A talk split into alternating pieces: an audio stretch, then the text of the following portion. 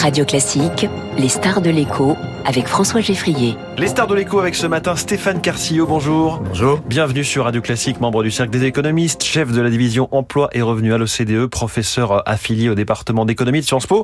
Le gouvernement ne parle que d'elle depuis des jours, la classe moyenne ou les classes moyennes, mais est-ce qu'on a une définition partagée, une définition statistique de ce que sont les classes moyennes? Il y a une définition qui est acceptée par les économistes, qui est euh, un ancrage autour de ce qu'on appelle le, le revenu médian, c'est-à-dire le revenu au-dessus duquel il y a 50 au-dessus et en dessous duquel il y a 50% euh, des ménages. La question, c'est la, la, largeur de la fourchette. Alors la fourchette est assez large. Euh, les classes moyennes, c'est entre 75% et 200% du revenu médian. Donc en France, ça veut dire, euh, grosso modo, euh, entre 1500 euros net par mois et 4000 euros. Alors c'est un petit peu plus compliqué parce que c'est mesuré au niveau du ménage, mais en termes de salaire mensuel, ça Ah oui. donnerait à peu près ça. Emmanuel Macron, il dit entre 1500 et 2500. En tout cas, c'est sa cible pour euh, tout ce qui est Oui, parce qu'il cible les, les classes moyennes euh, slash classes moyennes modestes. Oui. Hein, donc on est plutôt sur la, la première tranche des classes moyennes, des classes moyennes qui sont qui sont bah ils sont pas ont trop de revenus pour être euh, euh, considérées comme euh, Pauvres, et donc, pauvres et, elles ne perçoivent pas un certain nombre d'aides et et finalement pas suffisamment riches pour pouvoir s'en sortir tous les mois au vu des dépenses contraintes qui augmentent. Ouais, Est-ce qu'Emmanuel Macron a raison en faisant son diagnostic justement sur cette partie-là de la population? Alors, avec l'inflation, le SMIC a énormément augmenté de 13-14%. Euh, c'est une indexation automatique et ça veut dire que beaucoup de salaires ont été rattrapés. Ce qui fait qu'en fait, euh, dans la mesure où les autres salaires ne sont négociés Mmh. euh, par les entreprises et par les branches, ces négociations prennent du temps.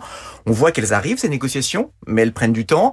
Deuxième, euh, deuxième point qui est important, c'est que il y a, depuis ces dernières années, on a beaucoup, beaucoup ciblé les aides.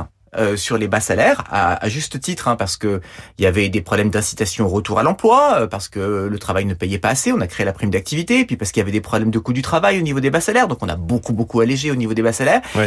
Si- ce, qui, ce qui fait que l'emploi a augmenté au niveau des bas salaires, on a créé beaucoup d'emplois dans les services, euh, c'est très bien, on a enrichi la croissance en emploi, mais euh, du coup, dès que les gens ont des augmentations de salaire, très très vite, toutes les aides commencent à diminuer, parce qu'il y a Oui. tellement de gens euh, à ces niveaux de bas salaire euh, que... Donc il y a vraiment ce phénomène de j'ai une augmentation de salaire, on va dire de 100, et en fait je n'en reçois que euh, allez 30, 40 euros moi à la fin parce que j'ai moins d'aide ou parce que mes impôts augmentent. Oui, on a, on a environ un, un taux de, de prélèvement euh, qui comprend à la fois les impôts, les cotisations sociales, mais aussi les aides qu'on perd. En Hmm. fait, c'est une sorte de prélèvement, les aides qu'on perd. C'est comme un impôt euh, euh, qui, se qui situe autour de, de, de 50%, qui est, qui, est, qui, est, qui est très élevé parce que, euh, bah, en fait, on a créé la prime d'activité, qui est un revenu permanent qu'on qu'on qu'on verse tous les mois aux personnes qui sont proches du SMIC. Mais évidemment, plus le salaire augmente, plus la prime d'activité diminue et aux alentours de 1800-1900 euros, on perçoit plus rien. On commence à, à payer des impôts, alors que dans les premières dans les premiers niveaux de revenus proches du SMIC, on paie pas d'impôts. Euh, et puis aussi euh, les aides des aux entreprises, les fameux allègements de cotisations patronales, disparaissent aussi ou sont moins importants euh, au fur et à mesure que le salaire augmente, si bien que les marges de manœuvre des entreprises pour augmenter les salaires sont un petit peu moins fortes. Hmm. Est-ce qu'on peut lisser, en tout cas fluidifier et amoindrir tous ces effets de seuil? Oui, on peut, alors de, de, de deux manières. D'abord, de dynamiser les négociations au niveau des branches et des entreprises, parce que euh, le salaire, la rémunération, c'est avant tout quelque chose qui dépend du partage. En tous les cas, la, la revalorisation des salaires pour que le travail paie mieux au-dessus du SMIC, c'est vraiment la première chose qui doit être euh, l'objet des discussions en ce moment entre partenaires sociaux. Alors il y a beaucoup de revalorisation en ce moment. hein. On voit que les salaires négociés ont bien augmenté déjà en 2022, moins que l'inflation. On est autour de 4-5% contre une inflation à 6%, mais on voit que ça a été relativement dynamique et dans des secteurs en forte tension comme euh, les transports, l'hôtellerie, Oui. la restauration, il y a eu des fortes augmentations.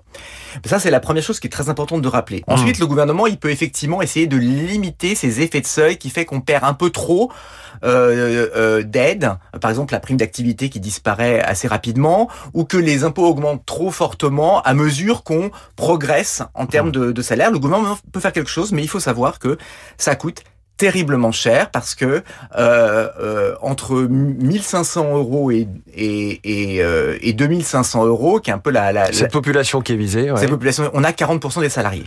Donc... on imagine que tout de suite, dès qu'on commence à, à, à, imaginer des dispositifs, ça peut coûter euh, vraiment extrêmement cher. Donc pour que ce soit efficace, il faut que ce soit très très bien ciblé sur les problèmes qu'on a. Alors justement, Stéphane Carcillo, comment imaginez-vous se concrétiser cette baisse d'impôts de 2 milliards d'euros? Là, de ce que vous venez de dire, c'est tout petit en fait, promise par Emmanuel Macron.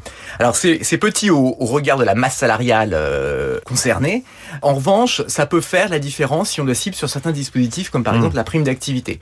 On peut imaginer que on revalorise la prime d'activité et que finalement elle diminue, mais elle diminue un petit peu moins vite et qu'on sort de la prime d'activité pour des salaires un petit peu plus importants. On peut imaginer rendre le versement de la prime d'activité automatique. Euh, les gens, s'ils le voient sur leur fiche de salaire, la prime d'activité, auront une impression, en tous les cas, de recevoir, euh, euh, et pas seulement de cotiser, mais aussi de recevoir à des niveaux de salaire de 1500, 2000 euros, un peu euh, d'aide de manière automatique. Il y a encore beaucoup de, de, de, personnes qui, qui, qui l'aperçoivent pas ou qui n'ont pas l'impression, effectivement, euh, d'être aidées.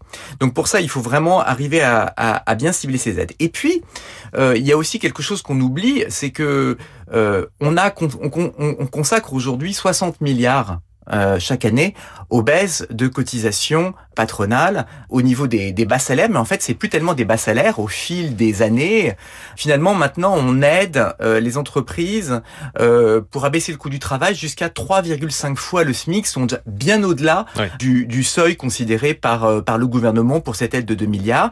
Et en fait les études montrent que au-delà de 2 SMIC, euh, il y a assez peu d'effets, euh, voire pas du tout d'effets des sur l'emploi, pas d'effet du tout des sur la compétitivité, et que ces aides, elles sont essentiellement euh, utilisées pour augmenter soit les marges des entreprises, soit augmenter les salaires. On a tous envie d'augmenter les, salaires, mais peut-être qu'on peut se demander si au niveau de trois fois le SMIC, on, on, va les augmenter avec des aides publiques.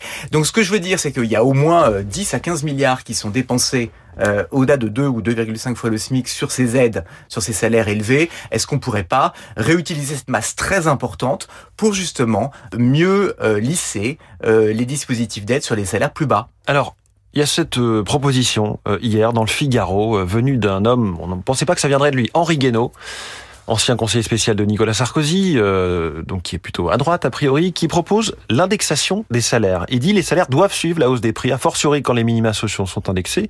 Il insiste sur le fait que les Français les plus modestes sont aussi ceux qui subissent une inflation plus élevée. Quand on lit sa tribune, ça semble être du bon sens. Alors après, quand on a un petit peu de culture, on sait que l'indexation des salaires a existé, qu'elle a été abandonnée il y a maintenant 40 ans. Et puis on se dit surtout qu'Henri Guénaud, là, est sur la même ligne que la CGT ou que la France Insoumise. Oui, alors on peut se dire évidemment que c'est une proposition extrêmement euh, populaire. On est sorti ces dispositifs parce qu'ils avaient été, euh, notamment, ils avaient contribué fortement dans les années 70 à la fameuse boucle prix-salaire qui avait entraîné une accélération de l'inflation. Et la plupart des pays les ont abandonnés euh, dans les années 80. Euh, il y a qu'un seul pays aujourd'hui dans lequel il y a cette indexation quasiment automatique, c'est la Belgique. Voilà. Euh, je crois que euh, cette idée de revaloriser les salaires lorsque l'augmentation des prix est relativement importante de manière régulière est évidemment totalement légitime, mais c'est avant tout un sujet de discussion entre partenaires sociaux. Et je pense que la dernière chose qu'il faut faire, c'est mettre une loi pour imposer à tout le mmh. monde, dans tous les secteurs, avec toutes les entreprises qui ont des marges de manœuvre très très différentes, qui font face à des hausses de coûts très différentes, la même toise. Et je pense qu'en plus, ces dispositifs automatiques, hmm. c'est pas forcément quelque chose de très bon pour le dialogue social. Oui. Vous savez, euh, les augmentations automatiques du SMIC, euh, c'est pas forcément quelque chose qui est très très bon euh, parce que ça enlève quelque part des éléments de discussion aux partenaires sociaux, même si ça a été aujourd'hui très protecteur. Il y a des pays, notamment les pays du nord de l'Europe, dans lesquels on veut pas, les partenaires sociaux ne veulent pas qui est même de SMIC parce qu'ils veulent que ce soit leur prérogative. On peut imaginer qu'aussi l'indexation automatique, bah, c'est la même chose. Ça va couper l'herbe sous le pied des discussions euh, salariales qui sont vraiment euh, euh, la première chose qui est légitime en discussion au sein des entreprises. Stéphane Carcillo, l'INSEE a publié les chiffres du chômage au sens du Bureau international du travail. 7,1% au premier trimestre 2023. C'est stable par rapport au trimestre précédent puisqu'on pensait à être à 7,2 fin 2022. En fait, l'INSEE a revu le chiffre à 7,1. Comment vous les interprétez, ces chiffres? Ça reflète vraiment le fait que l'économie française euh, aujourd'hui, pour euh, un point donné de croissance, crée plus d'emplois qu'auparavant. Euh, il y a quelques années, avec la croissance qu'on a actuellement, qui est relativement euh, calme, Faible, hein. atone, faible, parce qu'on a 0,2% de croissance sur le premier trimestre, on aurait détruit des emplois, le chômage aurait monté. Aujourd'hui, il est relativement stable. Euh, donc je pense qu'il y a un certain nombre de réformes ces dix dernières années qui ont permis de renforcer la croissance de l'emploi et les créations d'emplois dans, dans notre pays. Et on le voit aujourd'hui. Ça veut dire aussi que si l'économie repart dans les trimestres qui viennent d'ici la fin de l'année, euh, ne serait-ce qu'un peu, on peut repasser dans un schéma de baisse euh, du chômage et que du coup, arriver autour de 6% est, est quelque chose qui est atteignable en France maintenant. Merci beaucoup Stéphane Carcillo, membre du Cercle des économistes. Je rappelle que vous êtes chef de la division emploi et revenus à l'OCDE et prof affilié au département d'économie de Sciences Po, notre star de l'écho ce matin. Merci beaucoup.